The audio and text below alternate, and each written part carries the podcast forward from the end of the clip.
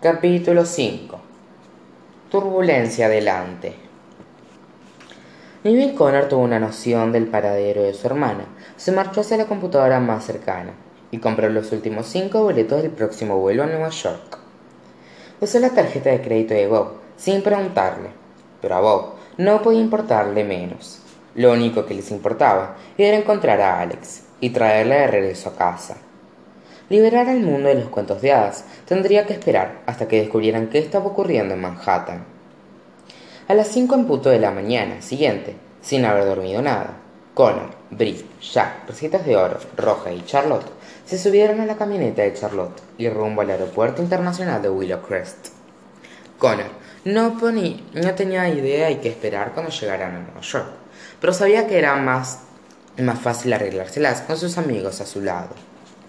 Salieron del hospital tan rápido que nadie tuvo tiempo de empacar, pero como sabía lo que sus amigos llevaban por lo general, Connor tomó un bolso de tela antes de salir del hospital para que Jack y Duesitos de Oro pudieran guardar sus pertenencias más cuestionables. Cuando llegaron, Connor corrió hacia el aeropuerto para registrar el bolso de sus amigos mientras ellos esperaban afuera. Se quedaron sobre la acera junto al carro de Charlotte mientras observaran el otro mundo con interés, lejos de los corredores del hospital de Saint Andrew. Entonces a esto es lo que llaman aeropuerto, dijo Jack, mientras mecía a Giro. ¿Qué es exactamente un puerto aéreo? Es donde la gente se sube a un avión para viajar a distintas locaciones, le explicó Brie. ¿Como un establo?, preguntó Ricitos de Oro. Sí, pero con caballos mucho más grandes. Jack y Ricitos de Oro asintieron mientras continuaban mirando a sus alrededores con asombro. Roja, por su lado, no lucía tan impresionada. ¿No creen que le falta color al otro mundo?, resaltó. Si me lo preguntan a mí, usaban mucho de, abusan mucho de los tonos grises y cristalinos. Ni bien terminó, Connor apareció a través de las puertas automáticas del aeropuerto y se unió al resto de sus amigos en la acera. El bolso quedó registrado a mi nombre, dijo. Al parecer, es completamente legal viajar con una espada y un hacha siempre y cuando estén registrados. Bienvenidos a los Estados Unidos. ¿Qué significa eso?, preguntó Jack. Significa que guardarán nuestro equipaje en la parte inferior del avión antes de que partamos, y luego, cuando lleguemos, aparecerá sobre una banda, de, una banda deslizadora en la sala de equipajes. Los amigos de Connor del mundo de los cuentos de hadas lo miraron como si estuviera hablando en otro idioma. No tenemos absolutamente ninguna idea de lo que significa, pero te tomamos la palabra, dijo Ricitos de Oro. ¿Todos tienen sus boletos e identificaciones?, le preguntó Connor al grupo. Brie, Jack, Ricitos de Oro y Roja levantaron los boletos que habían impreso en el hospital y las tarjetas de identificación que se les habían asignado. Desafortunadamente, viajar con amigos de otra dimensión significaba que atravesar la seguridad aeroportuaria sería todo un desafío. Si hubiesen tenido más tiempo, Connor habría conseguido identificaciones que se parecieran más a ellos, pero debido al poco tiempo, debían usar lo que tenían. ¿Alguien notará que estas no son nuestras verdaderas identidades?, preguntó Jack. Espero que el oficial de la T S A no lo note, dijo Connor. Nos meteremos en verdaderos problemas si nos atrapan. Si alguien pregunta, Jack es el doctor Robert Gordon, Ricitos de Oro es Charlotte Gordon y Roja es la prima de Brie, Amanda Campbell. Brie, ¿no tenías una prima más atractiva para hacerme pasar por ella?, preguntó Brie. Roja. Lo siento, es todo lo que tengo, dijo Brie. Con la identificación de Amanda pude, asist pude asistir a docenas de conciertos para los que era demasiado joven. Espero que te traiga la misma suerte. Connor miró el aeropuerto, nervioso.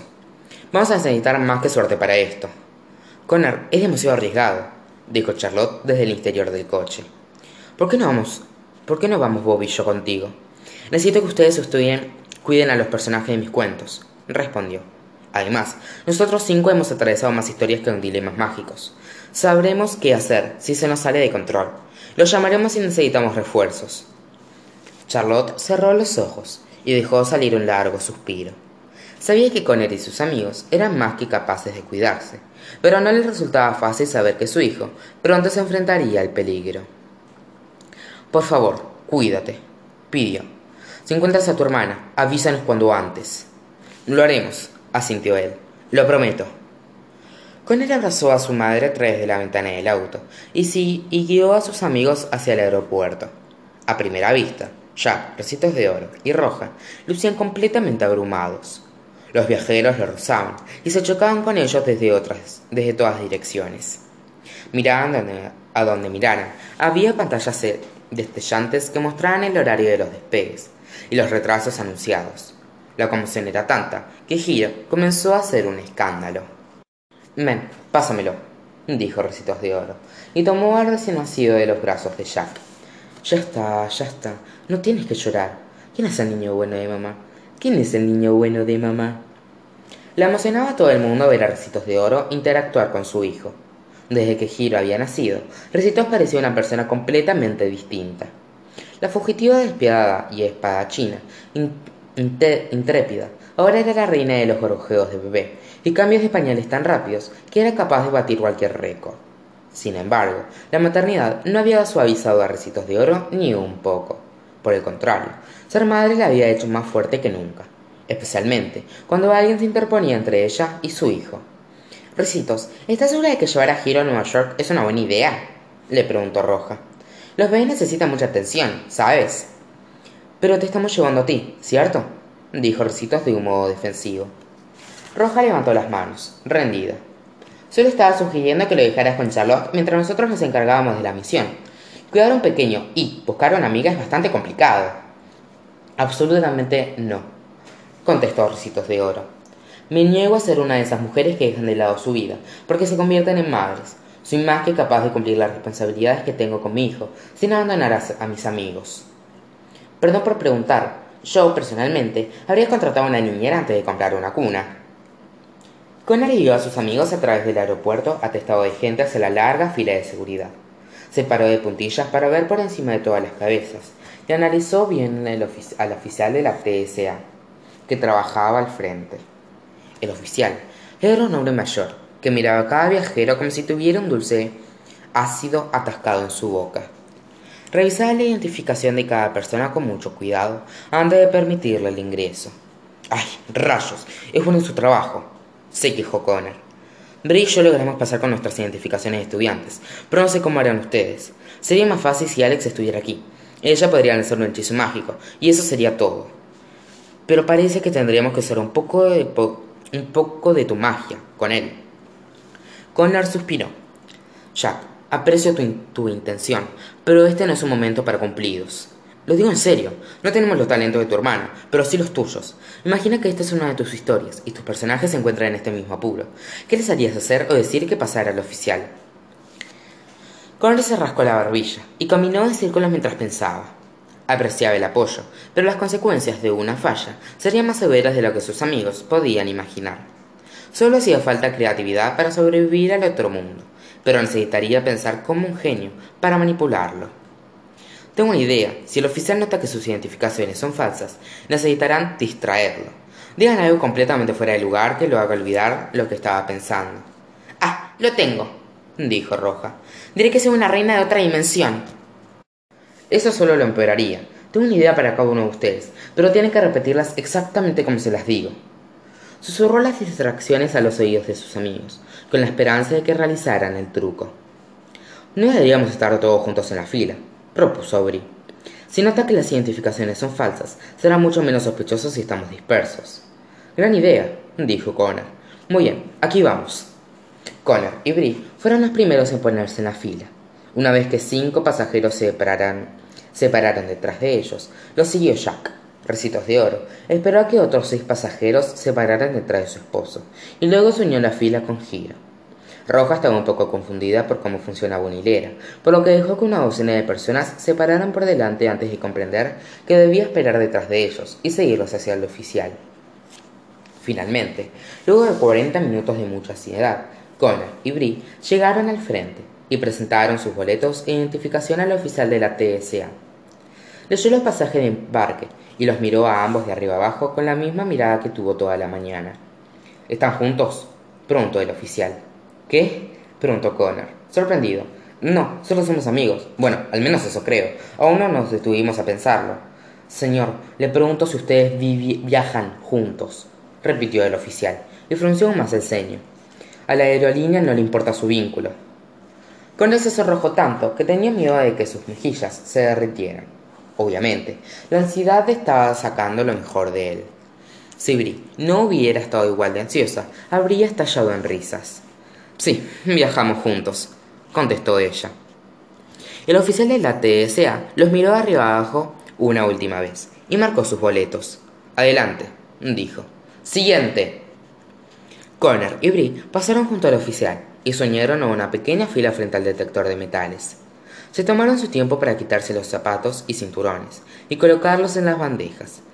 Y sí, y así tener noticias de sus amigos.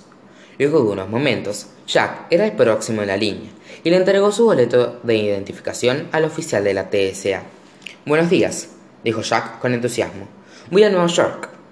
El oficial de la T S A leyó los documentos de Jack antes de mirarlo. A medida que el oficial levantaba la vista, Jack repitió la línea que Connor le había sugerido antes de que el oficial notara que la identificación no era legítima. «Trasplante de cabello», dijo Jack.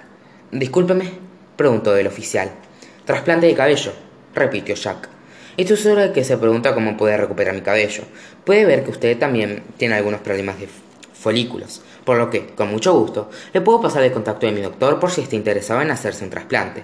Aunque técnicamente no es un doctor real, ya que trabaja en una cocina en el barrio chino. Pero como puede ver, su trabajo es maravilloso». El oficial de la T S A estaba tan ofendido que quedó boquiabierto. Negó con la cabeza mientras firmaba el boleto de Jack y le devolvía los documentos sin, vol sin volver a mirar la identificación. «No estoy interesado en hacerme un trasplante de cabello», replicó el oficial, gruñendo. «Lárguese de aquí». «Como quiera». Connor y Brie se aliviaron cuando Jack se unió a ellos en la fila frente al detector de metales. Pero aún faltaba mucho para dar por terminada la misión. Antes de que pudieran darse cuenta, Ricitos de Oro y Giro aparecieron frente al oficial de la T S A. El hombre miraba una y otra vez el rostro de Ricitos de Oro y el de Charlotte en su identificación, estudiando meticulosamente a ambas. «Vaya, ¿ha perdido peso recientemente?», preguntó. «Por supuesto», dijo Ricitos de Oro, y le señaló a Giro con la cabeza. El oficial no parecía convencido. Sabía que algo estaba mal, pero no sabía qué era. «¿También se operó el rostro?», le presionó aún más. Ricitos de Oro le miró con una mirada tan penetrante que con... que competía con la del hombre. Le sorprendería saber cuánto puede cambiar un cuerpo luego de dar a luz. ¿Quiere conocer los detalles? El oficial de la T S A parecía estar a punto de enfermarse. Rápidamente marcó el boleto antes de que ella tuviera la oportunidad de seguir hablando. «Que tenga un buen vuelo», dijo sin mirar a Ricitos de Oro a los ojos. Con Connor, Brie, Jack y Ricitos de Oro ya habían pasado al oficial. Solo quedaba Roja. Intentaron mantenerse cerca en caso de que necesitaran intervenir, pero otro oficial de la T S A las, ap las apresuró para que pasaran por el, de el detector de metales. Pronto quedaron fuera de alcance como para escuchar a Roja y rogaron que pudieran encargarse sola. Roja caminó hacia el oficial y le entregó su boleto y la identificación de Amanda Campbell con una enorme sonrisa. El oficial analizó sus documentos, marcó su boleto y se lo entregó sin problemas. Connor quedó impresionado por la facilidad con la que lo hizo. Luego el oficial dijo algo que enfureció por completo a Roja. Pisó fuerte con su pie y lo señaló dramáticamente. «¿Cómo se atreve, señor?», le gritó tan fuerte que todo el aeropuerto la escuchó. «Es el mayor insulto que jamás he recibido en toda mi vida». La mueca de desdén de, de del oficial cambió a una de terror. Roja siguió caminando furiosa y se unió a sus amigos frente al detector de metales. «¿Qué rayos acaba de ocurrir?», le preguntó Connor. «¿Qué te dijo?». Roja levantó la identificación de Amanda Campbell. «Me dijo que había salido bien en esta foto», gruñó. El detector de metales de metal era un concepto realmente ajeno a los amigos de Connor, por lo que, por lo que requería un gran nivel de supervisión y contención. Connor le tuvo que prometer a Jack que recuperaría sus botas luego de que fueran escaneadas. Brie tuvo que detener a Ricitos de Oro de que pusiera Giro en una de las bandejas. Y Roja tuvo que ser escaneada a mano porque se negaba a, a separarse de sus joyas. Pero una vez que atravesaron el detector y recuperaron sus pertenencias, ya pudieron decir que acababan de pasar oficialmente la seguridad del aeropuerto. «No puedo creer que lo hayamos logrado», dijo Connor. «Creo que no respiré desde que nos pusimos en la fila». «Yo no estuve preocupado ni un segundo», afirmó Jack. «Pero bueno, tengo mucha más fe en ti». Doblaron una esquina y Jack, Ricitos de Oro y Roja se quedaron congelados. Ver todas las tiendas, cafeterías, bares y restaurantes en la terminal era mucho para digerir. ¡Ay, Dios mío! ¡Es como un pequeño reino!, exclamó Roja. ¿Qué es ese aroma celestial?, preguntó Ricitos de Oro. Se llama café, le contestó Brie. Es algo muy importante en el otro mundo. ¿Cómo se llama ese lugar que tiene todas las imágenes de hombres que corren sobre un campo de césped?, preguntó Jack. Se llama bar deportivo, informó Connor. Es donde la gente va a ver a otra gente jugar juegos. ¿Y qué es esa habitación brillante con todas las pequeñas botellas y retratos de mujeres hermosas, pero aburridas?, preguntó Roja. Es una tienda de perfumes, contestó Brie. Roja quedó fascinada al enterarse de la existencia de un lugar así. ¿Los comunes tienen permitido usar perfume en este mundo? ¡Ah! ¡Tengo que ver eso! La joven reina avanzó tan rápido hacia la tienda de perfumes que Brie no pudo detenerla. Como aún les quedaba algo de tiempo antes de abordar, de abordar el avión, Connor pensó que estaría bien dejar que sus amigos exploraran las comodidades del otro mundo en el aeropuerto. Llevó a Ricitos de Oro a la tienda de café y le ordenó un café con leche de vainilla. Mientras Ricitos disfrutaba su bebida, Connor llevó a Jack al bar deportivo. Hizo su mejor esfuerzo por escribirle las reglas de fútbol y béisbol que estaban transmitiendo para el televisor, pero Jack estaba convencido de que intentaba, inventaba todo en la marcha. A Brie le quedó la extenuante tarea de supervisar a Roja mientras saltaba de tienda en tienda. Era como cuidar a un niño hiperactivo en una juguetería. A las seis y media, quince minutos antes de abordar el vuelo, se reencontraron frente a la puerta de embarque veintiséis y tomaron asiento. Roja alardeó con orgullo de todas las cosas que había comprado y que llevaba dentro de sus inmensas bolsas. Debo decir que lo que, que lo que este mundo no tiene de color, lo tiene de compras. Encontré este bolso exquisito de cuero de un animal llamado sintético. Conseguí esta exquisita botella de perfume llamada Poet. Compré este, este espejo de mano con una pequeña luz eléctrica alrededor del marco. Y, por último, me podía, no podía irme sin uno de estos planes. Panfletos coloridos llamados Revista Glamorosa. Miren, tiene un artículo que se llama ¿Cómo recuperar a tu nombre de las manos de tu ex? Espero que mencione algo, que mencione algo sobre espejos mágicos. ¿Cómo pagaste todo eso?, preguntó Connor. ¿Pagar?, preguntó Roja, como si fuera una palabra en otro idioma. Ella no lo pagué, yo lo, lo hice, dijo Brie. La habrían arrestado por robo si no hubiera tenido mi tarjeta de crédito de emergencia. Ya llegó al límite, por lo que la próxima emergencia corre por cuenta de otro. No se preocupen, traje regalos para ustedes, anunció Roja.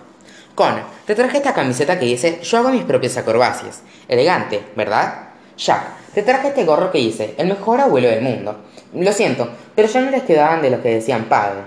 Tengo esta adorable rana de peluche usa, usando traje para Giro, para que nunca se olvide cómo lucía su tío Charlie. Y Ricitos de Oro, te traje este aparato que se llama mochila porta bebés. ¿Por qué cargar a tu hijo cuando lo puedes llevar puesto? Gracias, Roja, es muy amable de tu parte. Tu consideración siempre me sorprende.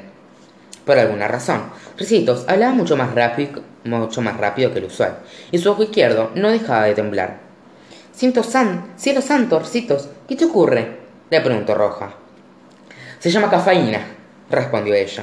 Tomé un café con leche, uno de vainilla, para ser exactos. Es una bebida maravillosa. Hacía solo unos minutos, estaba muy cansada, pero ahora me siento increíble.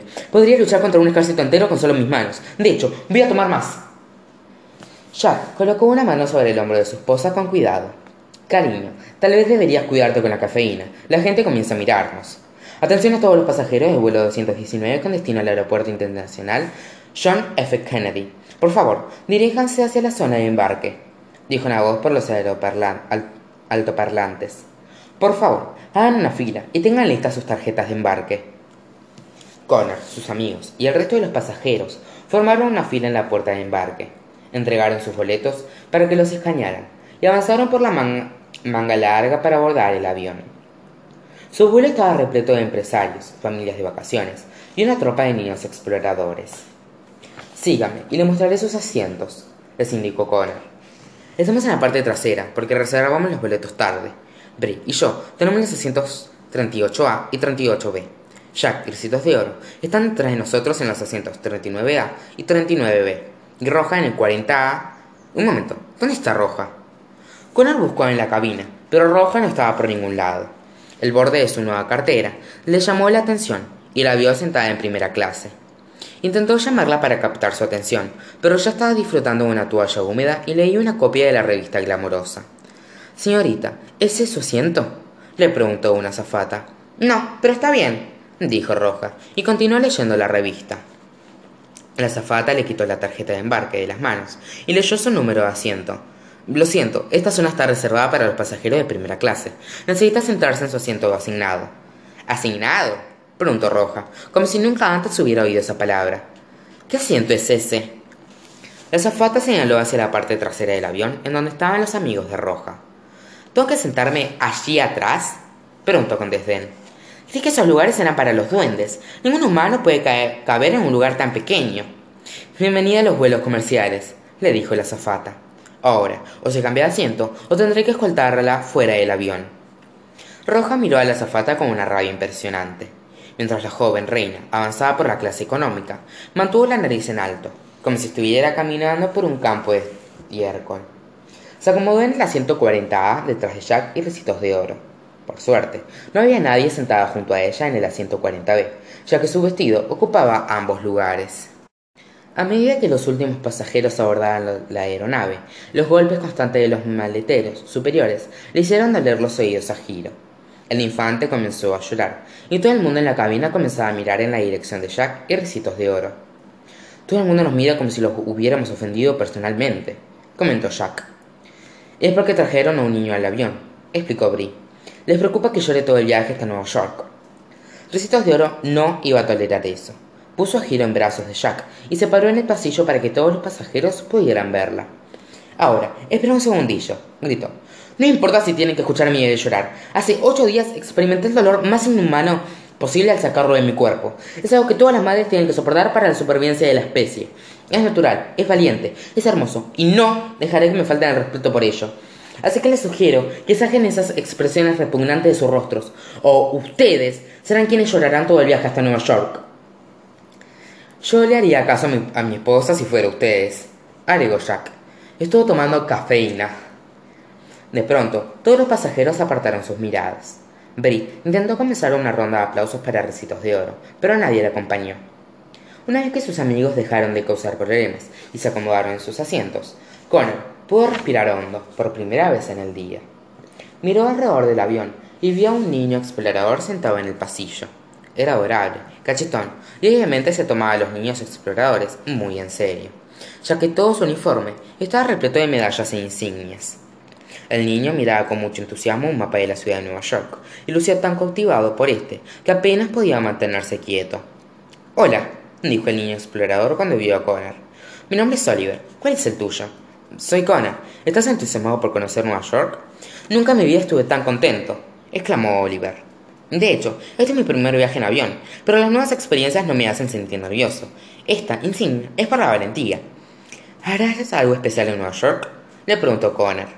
—Asistiré al gran campamento para niños y niñas exploradoras —dijo, dijo Oliver con alegría—. Este año lo harán en Central Park, esta noche. Por lo general, la ciudad no permite acampantes en el parque, pero hará una excepción para nosotros. Mi familia no tiene mucho dinero, por lo que tuve que vender miles de bolsas de palomitas de maíz para pagar el viaje.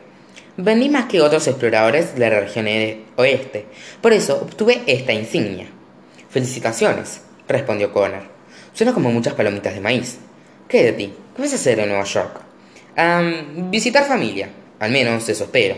Es como una especie de viaje sorpresa. —Genial, bueno, fuera de hablar contigo, pero será mejor que regrese a mi mapa. Estoy intentando memorizarlo antes de este aterrizar. Soy bastante bueno para guiarme, es por eso que obtuve esta insignia. —Buena suerte —respondió Connor—. Diviértete en el campamento. El niño explorador esbozó una sonrisa tan amplia que unos hoyuelos aparecieron en sus mejillas. Bajó la vista y se perdió nuevamente en su mapa de la ciudad de Nueva York. El entusiasmo de Oliver le recordaba a Alex en su primer viaje al mundo de los cuentos de hadas. Recordó cómo había acaparado todo el mapa de los reinos y cómo habían dis- discutido por las direcciones. El recuerdo hizo que Connor riera por primera vez en toda la semana. Pero era extraño pensar en algún momento en que la Tierra de las Historias no se sintiera como casa. —Queridos pasajeros, su atención, por favor. A continuación, haremos una demostración de las medidas de seguridad —dijo una voz por los al aloparlantes. Las azafatas se pararon en los pasillos y dieron instrucciones sobre cómo desabrochar los cinturones y ponerse los chalecos salvavidas, e indicaron las salidas de emergencia. Una animación le mostró a los pasajeros cómo ponerse adecuadamente las máscaras de oxígeno y evacuar el avión en caso de una emergencia. Para cuando la demostración de seguridad terminó, el avión ya había comenzado a alejarse de la puerta de embarque y se preparaba para avanzar por la pista. Roja se acercó hasta los asientos de Jack y Ricitos de Oro y llamó a Brie y Connor con unos golpecitos en los hombros. Disculpen, pero esos chalecos amarillos eran tan feos que no presté atención. ¿Podrían repetir eso de la presurización de la cabina y los amerizajes? Si la cabina pierde oxígeno, unas máscaras caerán desde el techo para que podamos respirar, le explicó Brie.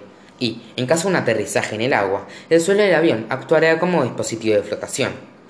Pero eso es absurdo, respondió Roja. ¿Por qué terminaríamos en el agua? ¿Acaso el conductor no puede maniobrar para esquivarla? De pronto, el avión avanzó a toda prisa por la pista.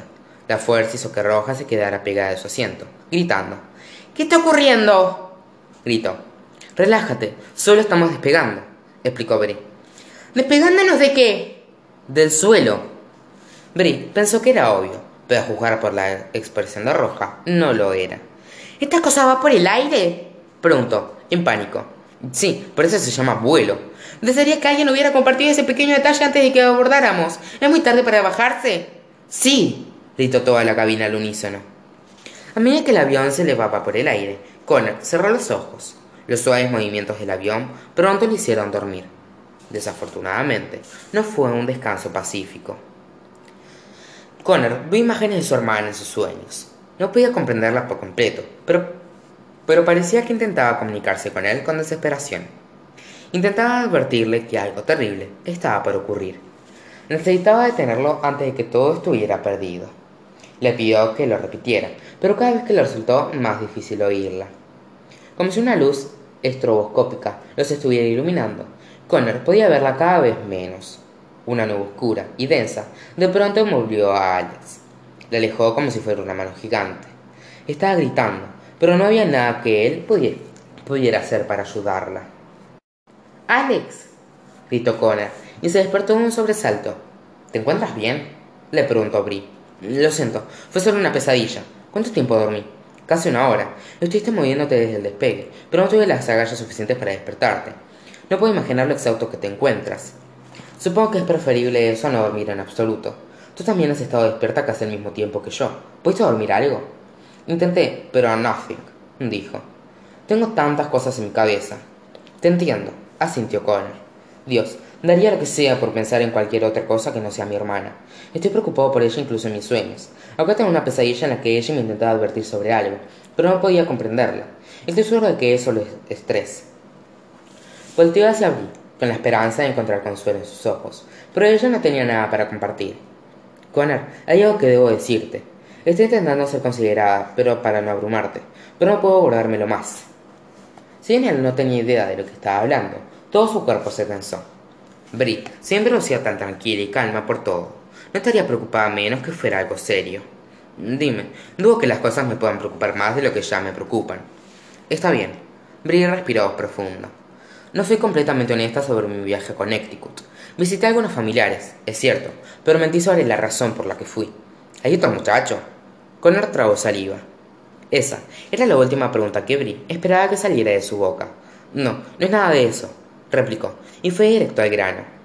Cuando Emmerich y yo regresamos del mundo de los cuentos de hadas, luego de que la Grande Armée fuera derrotada, no dejé de pensar en el portal del castillo de Neuschwanstein.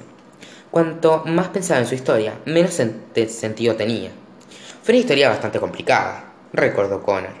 A principios del siglo diecinueve, la Grande Armée obligó a los hermanos Grimm a guiarlos hacia el mundo de los cuentos de hadas. Los hermanos los llevaron hacia el castillo de Neuschwanstein y activaron el portal con la flauta de pan mágica. Y la Grande Armée ingresó. Lo que el Armée no sabía era que Mama Gansa había embrujado el portal para que todo aquel que no estuviera sangre mágica quedara atrapado dentro por doscientos años. Exacto, dijo Brie. Entonces, lo que no podía dejar de preguntarme era cómo fue que Emmerich y yo salimos del portal sin quedar atrapados. La vida de Connor había sido tan complicada desde que la Grande Armée invadió el mundo de los cuentos de hadas que nunca había tenido la oportunidad de pensar en el portal del castillo de Neuschwanstein. Pero Brie tenía toda la razón. Ella y Emmerich deberían haber quedado atrapados en su interior por dos siglos, al igual que la Grande Armée. y había una sola razón que explicaba por qué no había ocurrido. «Tiene magia en su sangre», exclamó Connor. «Emmerich es mi primo, así que allí es donde viene la magia. Pero, ¿qué hay de ti?» Su corazón se detuvo por un momento mientras pensaba en una posibilidad.